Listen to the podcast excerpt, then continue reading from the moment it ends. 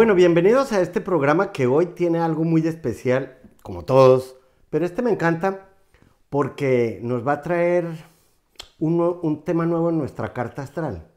¿En qué estación nacimos y eso qué significa? Primavera, verano, otoño, invierno. Pues bien, el mito al cual me voy, a, me voy, a, referir es uno de los más trascendentales de la mitología griega y se los voy a resumir muy, muy corto. Son tres actores los principales, Demeter, su hija Perséfone y el hermano de Demeter que va a ser pareja de su sobrina llamado Hades, Plutón, Perséfone o Proserpina y Demeter, la diosa madre. Pero la diosa madre, la naturaleza, Dea Mater, la diosa madre de la naturaleza, relacionada con Virgo, la Virgen, la monja, la deidad, seres de los cereales Bien, el cuento para hacerlo corto es de la siguiente manera. Demeter vivía con su hija Perséfone en un paraíso, recogiendo narcisos. De ahí viene la palabra narqué, narcotizada. O sea que tenían una relación narcotizada entre la madre y la hija. Son esas relaciones dañinas que a veces establecemos con personas que nos narcotizan.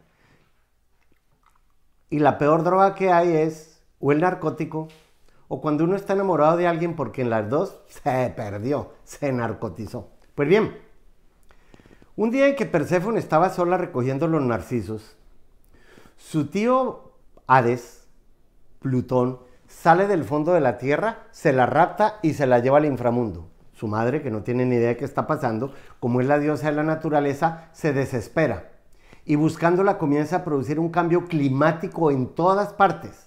Ese cambio climático cuando estaban acostumbrados a la primavera, el verano, el otoño y el invierno, fue tan funesto que la humanidad se estaba acabando y le tocó a Zeus, otro hermano de Demeter y por lo tanto de Hades o Plutón, entrar en el juego y decir, si esta vieja loca acaba con la humanidad, con este cambio climático, también nos vamos a acabar nosotros, porque fue la humanidad la que creó a los dioses. Ojo, la humanidad creó a los dioses, no los dioses a la humanidad. Bien. En ese sentido, Zeus entra y dice, si se acaba la humanidad, acabamos nosotros también, no va a haber quien nos haga reverencias, quien nos haga, quien nos dé limosnas, quien vaya a misa, quien vaya al templo, porque se van a acabar todos. Entonces mandó a Mercurio, donde Plutón, y le dijo, oye hermanito, suelta a Perséfone, porque si no, tu hermana va a acabar con nosotros. Plutón entendió el mensaje, pero resulta que Perséfone ya había probado de los dulces de la fruta prohibida que no es la manzana, porque la manzana no está en la Biblia. La fruta prohibida es la granada. La granada que cuando se abre chorrea un líquido rojo, en el interior parece una vulva, había probado del fruto prohibido, es decir, de las pasiones, del amor, del sexo. Por eso Plutón rige a sexo, escorpión. Plutón dijo, está bien, que Perséfone esté seis meses con su mamá y que esté seis meses conmigo. Cuando la hija está con su madre, primavera y verano. Cuando la hija está con su marido, otoño e invierno. Y resulta que sin saberlo, o no sé si lo supieron de alguna manera, con algún extraterrestre que les hubiera dicho, o en algún viaje con el claviceps, que era el honguito que consumían en Grecia, ¿cómo supieron los griegos que seis meses del año Plutón hace un movimiento retrógrado? Plutón como planeta, seis meses está retrógrado y seis meses está directo. Uno diría, seis meses directo porque su esposa está con él y él está directo. Y seis meses retrógrado porque está triste. Su esposa está con la suegra, con su mamá. Bien, este mito nos da a entender que la semilla Perséfone se entierra, se siembra y después brota al aire. Si la semilla de trigo no muere, no nace. Esa misma idea la copia Jesús, la retoma de ahí, o fueron a la misma escuela de la Atlántida, aprendieron de ahí y entiende que si la semilla de trigo no muere, no nace. O sea, si no se muere la juventud, no nace la madurez. Si no se muere la vejez, la madurez no nace la vejez. Si no se muere la semilla, no nace el árbol. El árbol da un fruto da una flor, la flor da un fruto. Eso lo explico muy fácil en un libro que ustedes pueden bajar por Amazon que se llama Los Cuatro Pasos. Son los cuatro pasos que todos tenemos que dar en este planeta. El huevito, el gusano, la crisálide y la mariposa. Pues bien, ese mito es universal. Entre los aztecas, eh, la deidad se llamaba Xipetotec, en los mexicas, Xipetotec. Xipetotec significa el, señor desollado.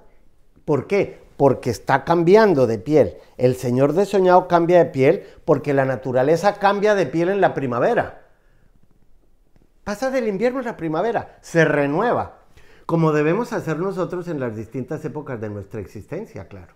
Es decir, todos vamos a pasar, y lo veremos más adelante, en un periodo de 90 años, o máximo hasta los 84, por la primavera, el verano, el otoño y el invierno.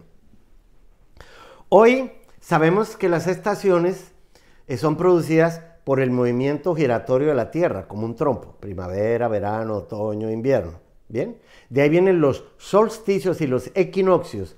Equi igual días y noches. Son en Aries y en Libra, en el hemisferio norte. Y solsticios en Cáncer y Capricornio, la cruz cardinal. Por eso es que en el Gólgota también pusieron tres cruces para recordarnos ese, ese tema, pero si uno no sabe de astrología, cree que las tres cruces del Gólgota es una cosa eminentemente bíblica. Es bíblica, pero astrológica. Y los tres signos zodiacales son mucho más antiguos que el drama cristiano que comenzó hace unos dos mil años, representado por este señor, porque hay otros dramas anteriores a él. Pues bien, la cruz cardinal está compuesta por Aries, Cáncer, Libra y Capricornio. Primavera, verano, otoño y invierno en los cuatro... Eh, de las cuatro estaciones del hemisferio norte y se voltea también en el hemisferio sur, pero son los mismos, los mismos signos. Eh, en la primavera, en Aries, los días y las noches son iguales, pero tienden a ser los días más largos. Y en el otro, en el equinoccio de otoño, los días y las noches son iguales, pero son las noches las que tienden a ser más largas. Por eso, en los solsticios, en el de verano está el día más largo, 21 de junio, y en el invierno está la noche más larga. De eso hablaremos, claro, profundamente, porque vamos a estudiarlo en nuestra carta astral. ¿Y qué pasa si hemos nacido Aries, Tauro o Géminis, que es la primavera? Em, cáncer, Leo y Virgo, que es el verano. Libra, Escorpión y Sagitario, que es el otoño. Y Capricornio, Acuario y Piscis, que es el invierno, para volver a comenzar. Eso lo veremos en un ratito al regresar.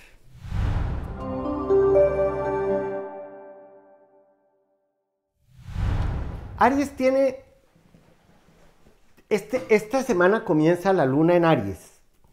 Va a tener lo que llamamos la luna menguante. Estamos en cuarto menguante, pero como la luna es tan rápida, cuando entre Aries pasa de cuarto menguante a menguante.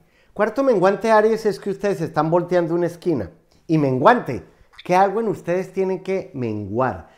¿Qué será lo que la luz les está diciendo que deben menguar? ¿Será el mal genio, la agresividad, el acelere? Les conviene menguar algo ahora.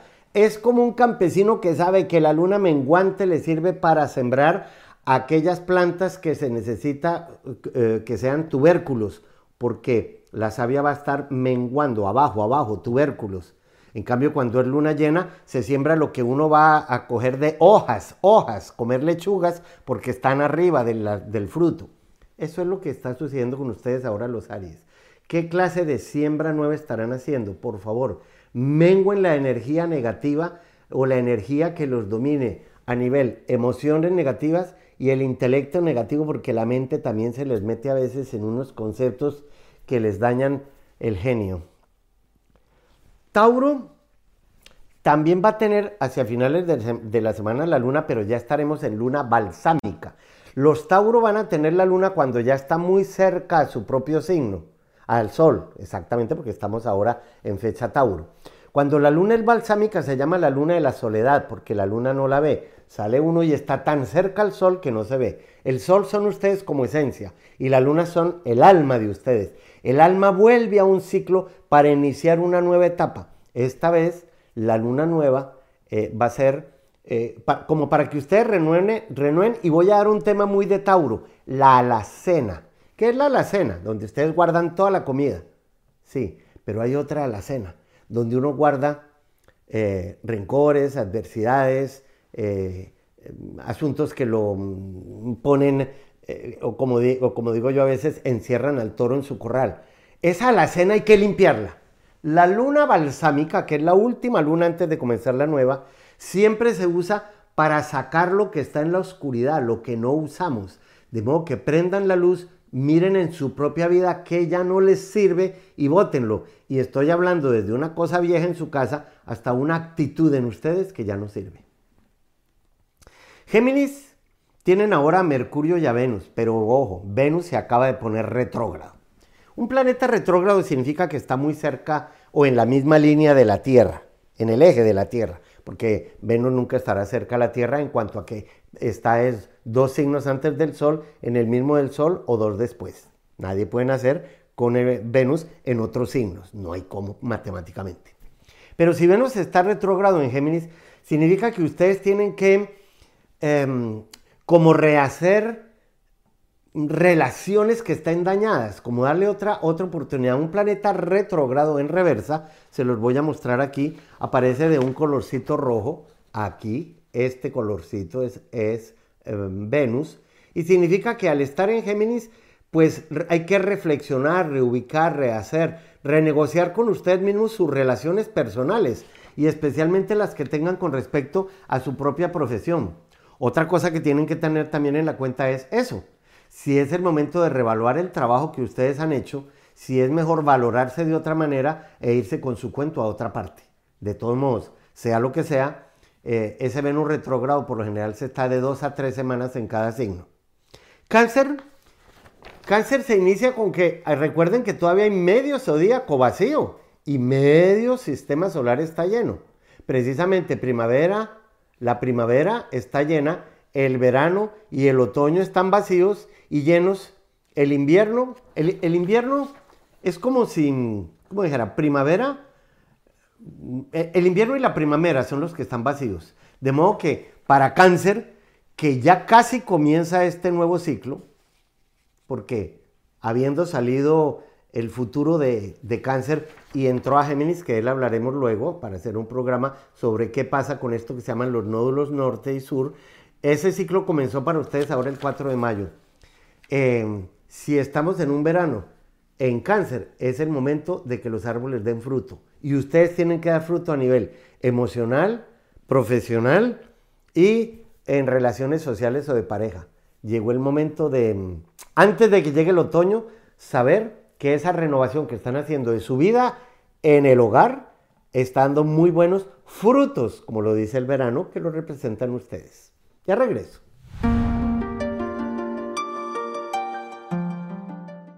comprendido por vivir en la montaña que si al gusano se le va a enredar la vida, es porque se va a volver mariposa.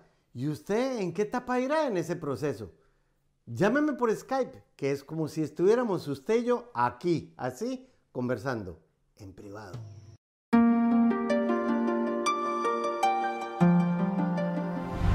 Bueno, vamos a empezar con la primavera.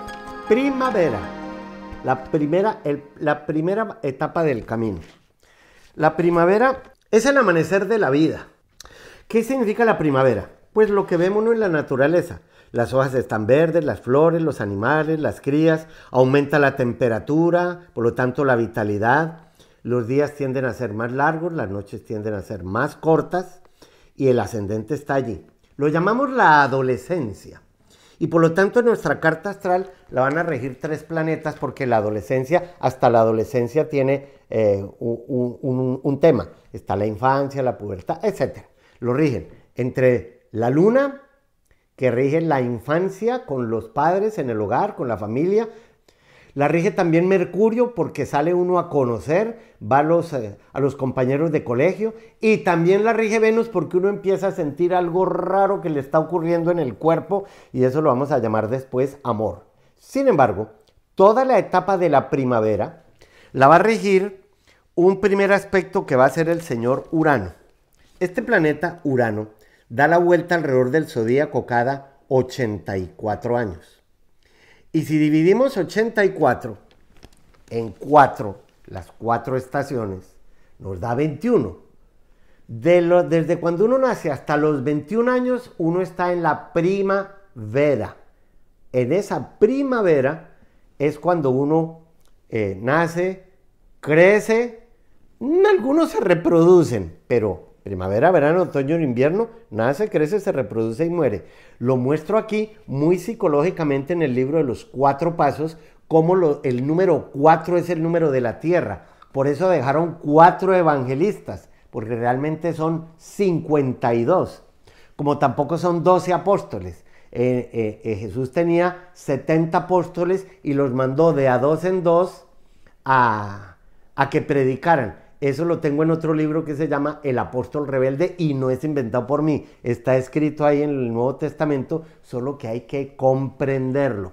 Pues bien, esa, esa primavera, esa primera etapa de la vida, que tiene que ver como con abrirse al mundo, abrir los ojos, por eso es el amanecer, es el, el inicio de la energía primera.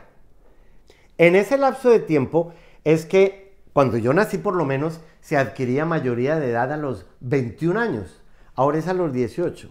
Uno no debe adquirir mayoría a los 18. Y a los 21 tampoco.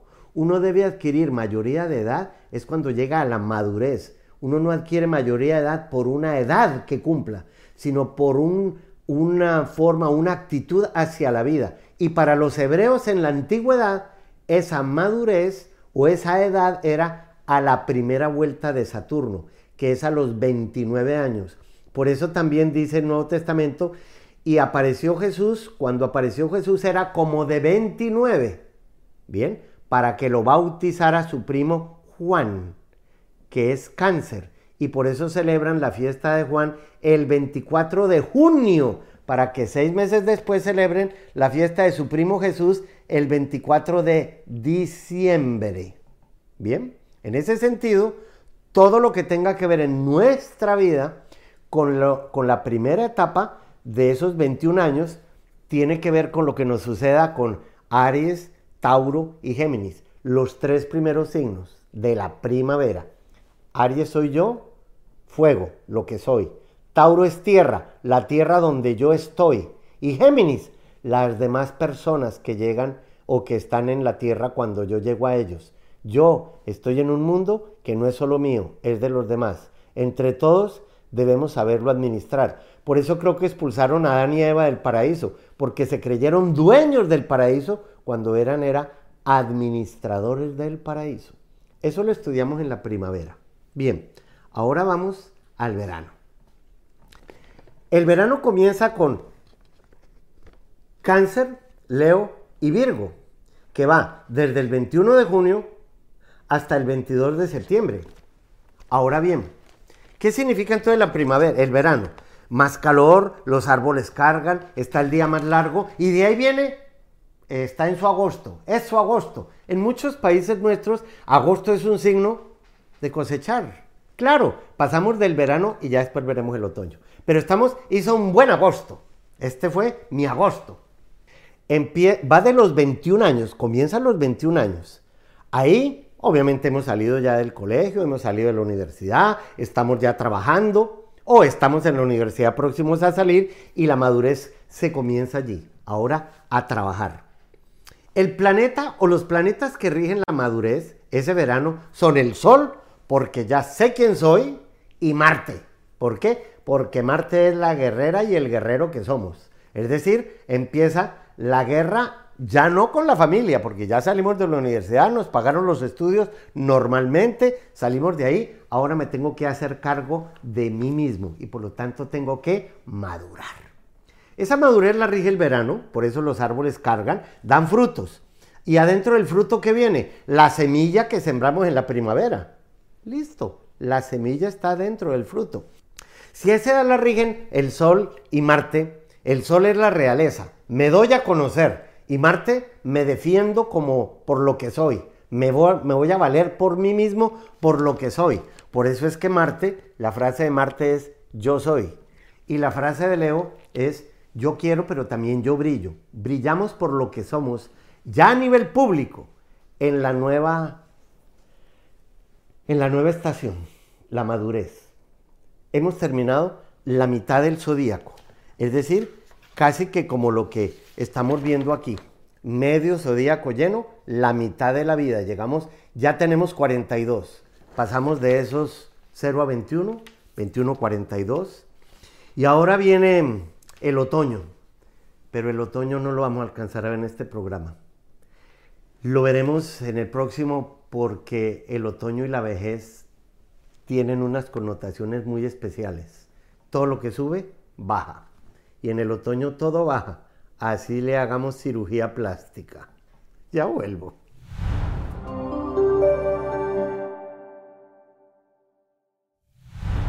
Leo, ustedes están en el sector del zodíaco que ahora está sin nada en especial.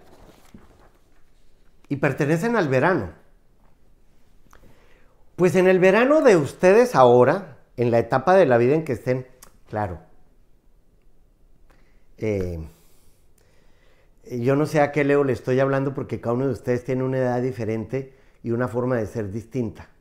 Por eso es que eh, es tan importante acceder a la carta astral para saber qué va a pasar ahora que estoy pasando de, primavera a verano, de verano a otoño. De todos modos, ustedes lo leo, siempre van a vivir como si estuvieran en verano, brillando.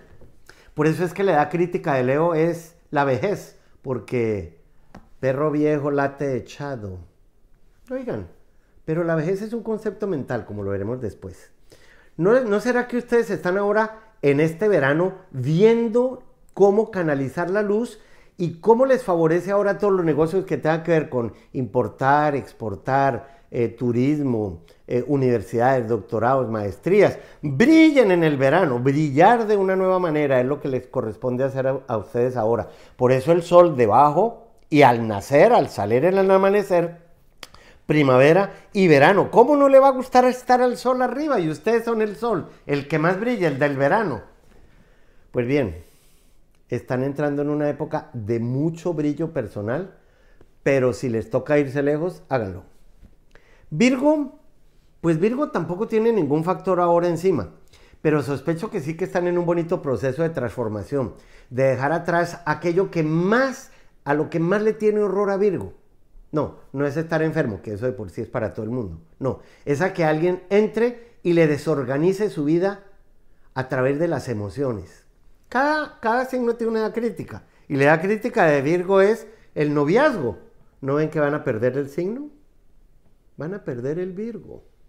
Y por eso es un terror. Pues bien, ahora están en ese proceso. Saquen la basura emocional.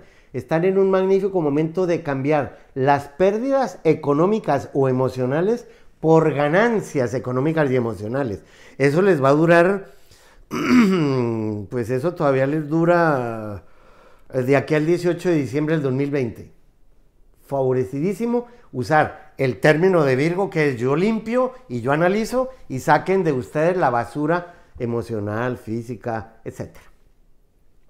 Libra tampoco tiene ningún factor ahora encima, pero por lo menos económicamente el éxito sí está garantizado. Acuérdese que a partir del 4 de mayo que el futuro, esta herradurita, entró a Géminis, de allí favorece a Libra y favorece a Acuario, los otros dos signos de aire, durante los próximos 18 meses, y eso sucede desde Géminis cada 18 años y medio. ¿Qué significa eso para Libra? Pues una renovación en la vida profesional magnífica, a pesar de que eh, con lo que esté pasando el virus no tengan empleo o los bajaron del sueldo o qué sé yo, pues cuando el gusano lo hemos dicho mil veces, entra a la crisálide, ni come porque no tiene con qué comer, está cambiando de mandíbula, ni camina porque no tiene con qué caminar, ahora va a volar. En eso están ustedes también, Libra. Por eso el animal de Libra es la mariposa, que es el signo más delicado de todo el zodíaco, porque la balanza con cualquier cosita se desequilibra. Pues bueno, quiéranse ahora más ustedes, ya que Venus retrógrado que rige a Libra los está favoreciendo. Reorganícense y dejen de preocuparse tanto por lo que sucede alrededor de ustedes. Escorpión, que al menos tiene la Tierra en Escorpión, es para ser más sólido y concreto y más estable en dos temas particularmente.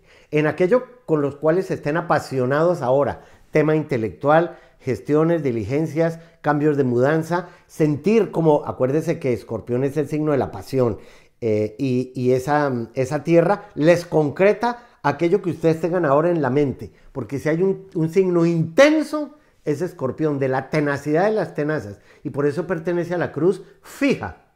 Pues bien, fíjense ustedes ¿Qué los está haciendo ahora apasionar negativamente y con sus tenacitas de escorpión? Corten. Si no se puede dar lo que ustedes quieren lograr ahora, salgan de ello. En un ratito regreso. He comprendido por vivir en la montaña que si al gusano se le va a enredar la vida, es porque se va a volver mariposa. ¿Y usted en qué etapa irá en ese proceso? Llámeme por Skype, que es como si estuviéramos usted y yo aquí, así, conversando, en privado.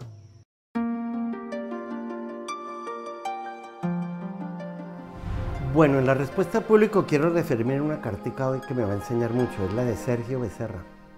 Él es Sagitario ascendente escorpión y está hablando exactamente como escorpión, que es su personalidad. Dice él que su vida está estancada. Primera frase de escorpión se me estancó la vida. Y él cree que eso es negativo. Si el gusano entra en la crisálida, se le estancó la vida. ¿Cómo va a salir? Como mariposa. Cualquier estancamiento, la cuarentena, es para estar no estancados, sino dentro de uno moviéndose, cambiando. Sergio, lo que tienes que buscar son otros valores en tu vida para no sentirte estancado. Es que estancado no es la palabra. Ojo, pero aquí sí hay algo importante. Porque él dice que tiene deudas, soledad, enfermedad de su mamá, es Alzheimer, que ella es Escorpio. Pues quién sabe porque es 22 de noviembre, está entre Escorpio y Sagitario, puede ser ya más Sagitario, y él es quien la cuida. Obviamente ahí hay otro, sistema, otro tema, la fuerza de gravedad. Uno muchas veces cree que es quien decide, uno jamás decide. Es la vida quien le hace decidir o sea, una fuerza de gravedad superior. Esa fuerza de gravedad, mi querido Sergio, está en ti porque tienes que darle el valor suficiente a tu mamá, no la puedes abandonar. Entonces la vida tampoco está estancada. Está esperando que su mamá se muera, nació en el año 31, pues ojalá lo haga pronto para que usted deje de estar estancado. Y si eso le sirve para mm, darle un giro a su vida, le está dando el giro ya. Si es gusano y sale de mariposa, no es gusano y sale de gusano pero no sienta que eso es negativo, ¿sí? Aprenda algo mientras tanto. Ah, eh, ya que usted es Sagitario, pues es el signo del maestro, de la búsqueda espiritual. Debería aplicar algo de la espiritualidad. Le recomiendo que vea un video que hay en YouTube que se llama Encuentro con hombres notables. Se lo recomiendo a todos. Y si lo van a ver, apaguen el celular y veanlo solitos. Luz Marina Rueda. Ella quiere saber cuál es su ascendente es nacida en Bogotá el 26 de noviembre, cuando el sol ya lleva cuatro días de estar en Sagitario, y te lo voy a mostrar aquí muy fácil. Si naces a las 2 de la mañana, yo pongo, yo pongo el cuarto día de Sagitario, aquí, este cuarto día a las 2 de la mañana, y eres ascendente Libra, el signo que sale en el horizonte de la personalidad. Excelente mm, Sagitario, eh, ascendente para Sagitario, porque Sagitario es fuego y Libra es un signo de aire. De modo que mm, eh, Sagitario es el signo que se debe ir lejos, a vivir a otra parte, muy lejos de donde nació. Y con Libra, pues hay que cuidarse porque como todo Libra se divorcia o enviuda. En fin, ahí te dejo eso. Vamos con más cartas. Kelly Mejía es Capricornio, ascendente Libra. Ella dice que si... Esta es una pregunta un poco delicada porque me toca ver la carta personalmente y estoy montándola aquí, ¿no? Medio, 6 mm, de la mañana, 6 de la tarde, mediodía, medianoche y la divido. Ella quiere saber si va a poder quedar embarazada otra vez porque ya perdió un embarazo. Pues estamos en el año de los Capricornio, Kelly. Deberías ensayar a quedar otra vez en embarazo antes del 18 de diciembre del 2020. Y sí, puede serlo. Eh, si estás ensayando por el método de Adán y Eva, pues espero que, espero que el problema no sea de Adán, porque estamos en el año tuyo. John Hudak, él es de Luján, es Aries, que si va a poder vivir de los mercados financieros. Pero vas a poder vivir dónde? En Australia, en Suecia, eh, poder vivir de los, de los em, asuntos financieros, de los mercados financieros.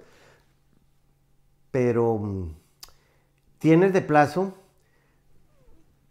de aquí al 22 de enero del 2022, porque ese día el futuro entra a Tauro, que son tus asuntos financieros. Tienes de plazo hasta ese día para formar tu propia empresa. No tiene nada de malo que seas independiente. Pero ojo, como eres Aries, paciencia, ¿sí?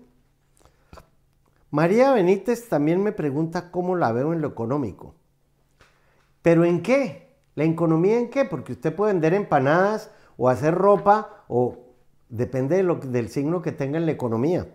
Y como eres Virgo, te tengo una noticia. No importa en lo que trabajes, siempre serás una mujer muy eficiente y útil para los demás.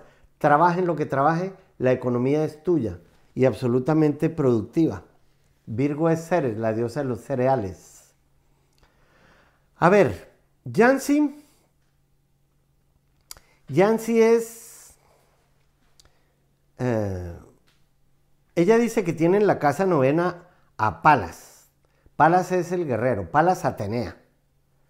Em, podría trabajar, podría irte muy bien trabajando en temas internacionales o extranjeros. Tienes a Aries en la casa 9. Eh, Susan es eh, Sagitario de su signo, por donde lo miremos. Si estás viviendo donde naciste, vete a vivir a otra parte. Y si ya estás viviendo en otra parte, vete para otra parte también. Y ustedes no se vayan para ninguna parte, que ya vuelvo.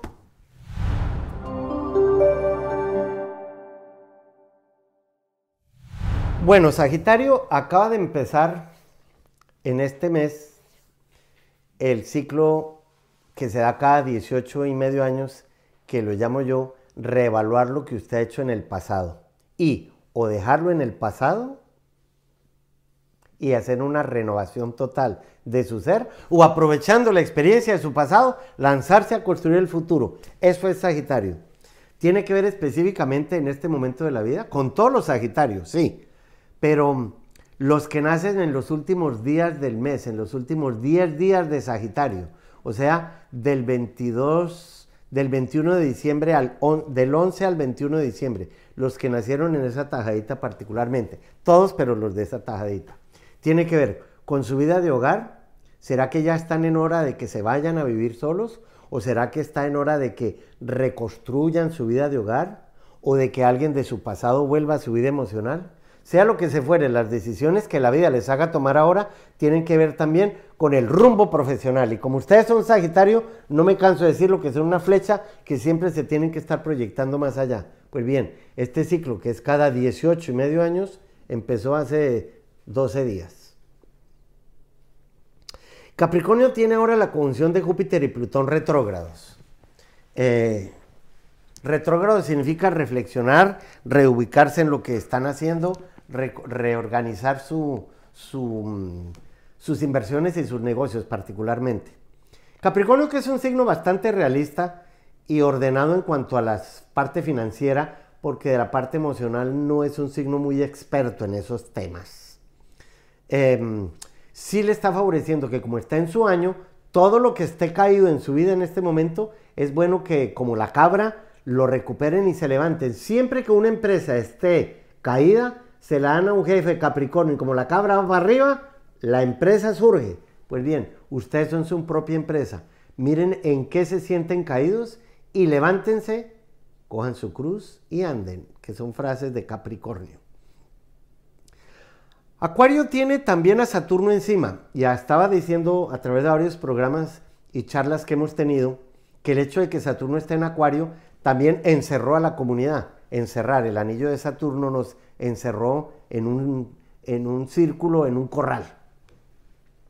Pero como Acuario es la libertad y la independencia, ese Saturno todavía va a estar en Acuario eh, un buen tiempo, hasta el 2 de julio, porque después vuelve a entrar en Capricornio y ya entra del todo hasta el, el 17 de diciembre del 2020.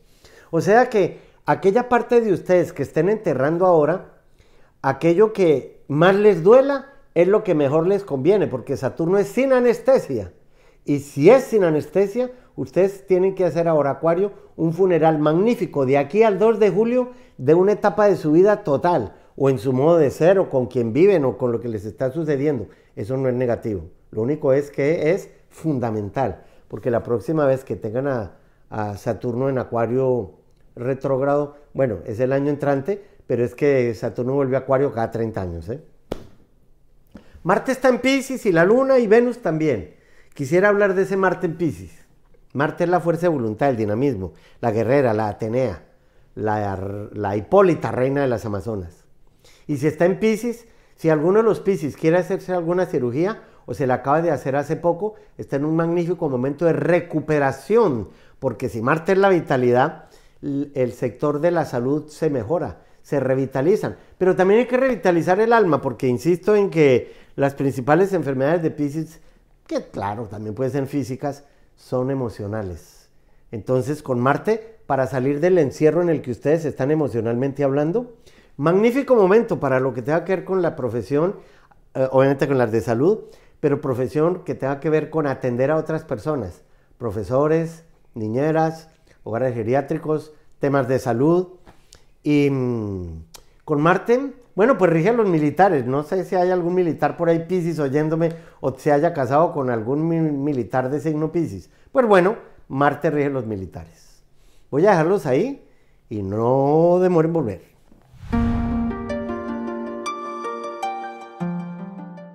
He comprendido por vivir en la montaña que si al gusano se le va a enredar la vida es porque se va a volver mariposa. ¿Y usted en qué etapa irá en ese proceso? Llámeme por Skype, que es como si estuviéramos usted y yo aquí, así, conversando, en privado.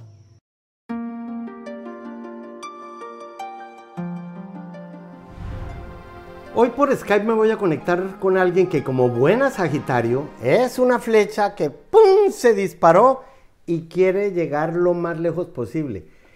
Esa es una de las misiones del signo Sagita. Sagita en italiano significa flecha, la flecha que se va del lugar donde nació. Ustedes imaginan una flecha guardada en el carcaj. Eso sería como un futbolista viendo jugar fútbol, pero sentado en la banca. No, se tiene que mover y proyectarse. Hola Angelita, buen día. ¿Dónde estás? Hola Mauricio, estoy en Amberes, Bélgica. Uf, pues mira que entonces sí que le diste gusto a tu lado Sagitario. ¿Hace cuánto que vives por allá? Pues mira, no solamente naciste Sagitario, sino que al nacer a las 5 y 20 de la tarde eres Sagitario de casa 7. Y la casa 7 es la del matrimonio. De modo que... Ah, a ver, ¿qué vamos a hablar del matrimonio, mujer? Porque además eres Sagitario ascendente Géminis. Y Géminis, curiosamente, es el complemento ideal de Sagitario. Por eso está exactamente al otro lado. Pero cuando una persona es Sagitario Géminis, viene también para encontrarse con otros dos signos. Para ti serán fundamentales las personas Pisces y Virgo, porque tienes que formar toda tu cruz. Y no te estoy... Ah, pues mira, pues ahí tienes tu cruz, te la voy a trazar. O sea que el señor Virgo no tiene la culpa de nada. Usted pidió, siendo Sagitario Géminis, tener a Virgo además en la casa 4, que es la casa del hogar. Pero voy a contarte algo. A Virgo lo rige un pequeño planetoide que los griegos llamaron Quirón. Ese señor Quirón también eres tú. porque Quirón es el centauro de Sagitario? Así se conoce. Bien, te he dicho, te, he contado algo aquí que no es adivinando, sino que está escrito en tu carta. Lo único que faltaría es que te hubieras casado con un extranjero, porque Sagitario rige los extranjeros. Me casé con un belga. ¿Con un belga? Sí. ¡Ja! Y entonces todo lo diste. Bueno, y la pregunta, ¿y cómo te está yendo? Bien, en realidad. Bueno, bueno, pues entonces, bueno, pero, es, pero lo chuleamos aquí. Pero ahora dime, ¿qué quieres que veamos, Angelita? ¿Qué te interesa saber? Ah, bueno, hay dos cosas que, tengo como muy metidas en este momento. A mí me gusta escribir mucho, pero no encuentro Bien. Ese es tu lado Géminis. Géminis es el escritor. De ahí viene Chisminis, que digo yo. el que conversa y conversa, o escribe o escribe, o comunica y comunica. A Géminis lo rige un, pequeño planeta, pues Mercurio. Y de Mercurio viene, em, que es el dios de la inteligencia. Géminis rige los escritores, locutores, conductores, el que lleva y trae la información. Tienes una excelente carta para ser escritora, conferencista y profesora. Todo eso lo rige Géminis y Sagitario también. Pero ahora te interrumpí porque me quedé con la idea de que eres escritora. ¿Y qué quieres escribir? Eso es lo que no sé.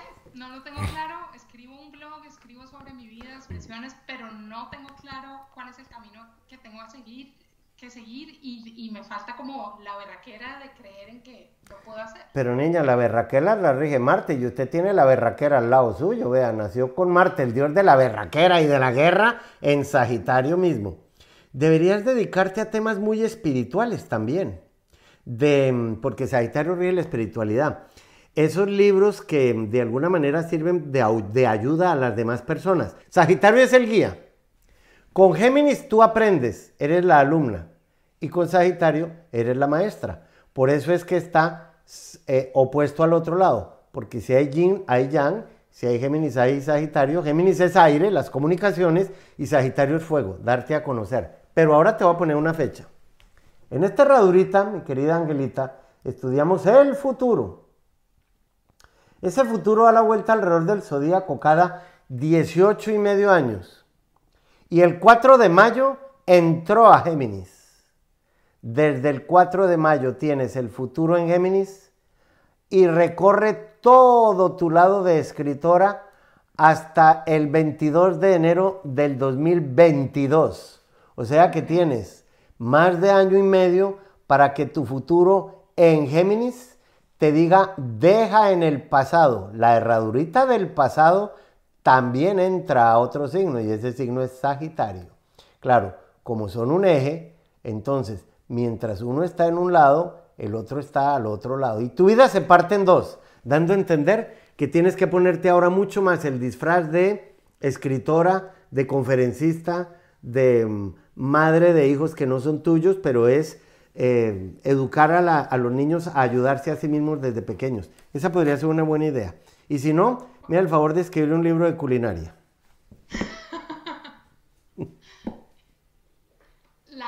de hecho, la otra pregunta que tenía era precisamente cómo reencontrarme con la parte espiritual, que es algo que siento que, que he dejado olvidada y pues me acabas de dar la respuesta. Sí, pero a ver, si el pasado va a entrar a Sagitario, significa dos cosas. ¿Cuál es la ángela que vas a dejar en el pasado? ¿O qué retomas de tu pasado y lo pones en primera fila? Porque como la casa uno es la del yo, entonces tú puedes decir, comienzo, yo comienzo a construir mi nuevo futuro. Comenzó el 4 de mayo. Va a durar pues año y medio por delante pero tienes que ser muy consciente de cuáles son los pelos y las patas que hay que quitarte porque ahora van a salir alas y trompita de mariposa. La flecha toma otro rumbo, la flecha vuela. Te va a ayudar también Saturno. Saturno es la experiencia en astrología y te ayuda hasta el 6 de marzo del 2023. Todo este tiempo. ¿Por qué? Porque Saturno que da la vuelta alrededor del Sol más o menos cada 30 años, entras a Acuario y como Acuario es un signo de aire, favorece a Sagitario, que es un signo de fuego. Y como Géminis también es un signo de aire, también favorece tus dos signos. Y si Saturno es la experiencia, naciste con Saturno en la casa 3. Quiero contarte algo. La casa 1 es la de Aries. La casa 2 es la de Tauro. La casa 3 es la de Géminis, o sea, la de los escritores. De modo que si tú eres ascendente Géminis y Saturno está allá, tienes la experiencia suficiente como para empezar a escribir algo con la, la casa 9. Si esta es la casa 3, que es la de los que aprenden, la casa 9 es la de los que enseñan.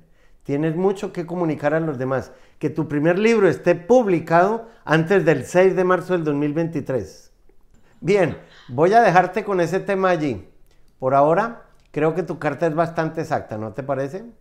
Sí, muchísimas gracias, Mauricio. Entonces el exacto no he sido yo, la exacta fuiste tú, porque yo lo que hice fue traducir lo que tú escribiste.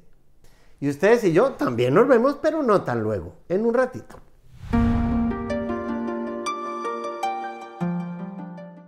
Comprendido por vivir en la montaña que si al gusano se le va a enredar la vida, es porque se va a volver mariposa. ¿Y usted en qué etapa irá en ese proceso? Llámeme por Skype, que es como si estuviéramos usted y yo aquí, así, conversando, en privado.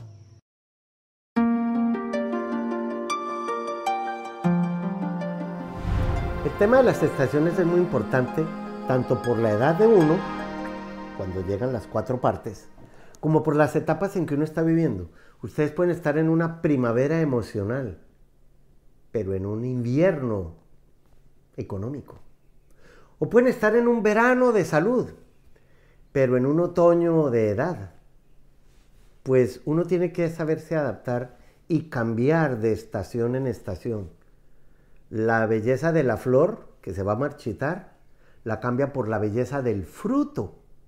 Pero si no se muere la flor, no nace la semilla, no sale la semilla. Entonces, ustedes son el carcelero de su propia cárcel, de su propio, de su propio cambio así. De modo que como, como que ustedes tienen la llave de su propia celda para salir de una etapa y entrar a la próxima.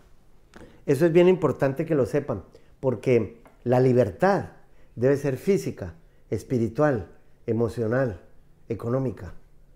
Si no hay libertad, algo nos domina. Yo quisiera liberarme de aquello que me domina, el mal genio, la depresión, el egoísmo. Tengo que cambiar de estación. Veremos las otras dos en el próximo programa, en el otoño. Gracias por ahora.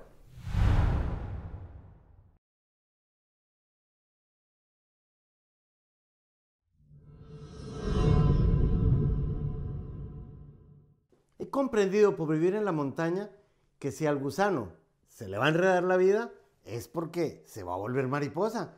¿Y usted en qué etapa irá en ese proceso? Llámeme por Skype, que es como si estuviéramos usted y yo aquí, así, conversando, en privado.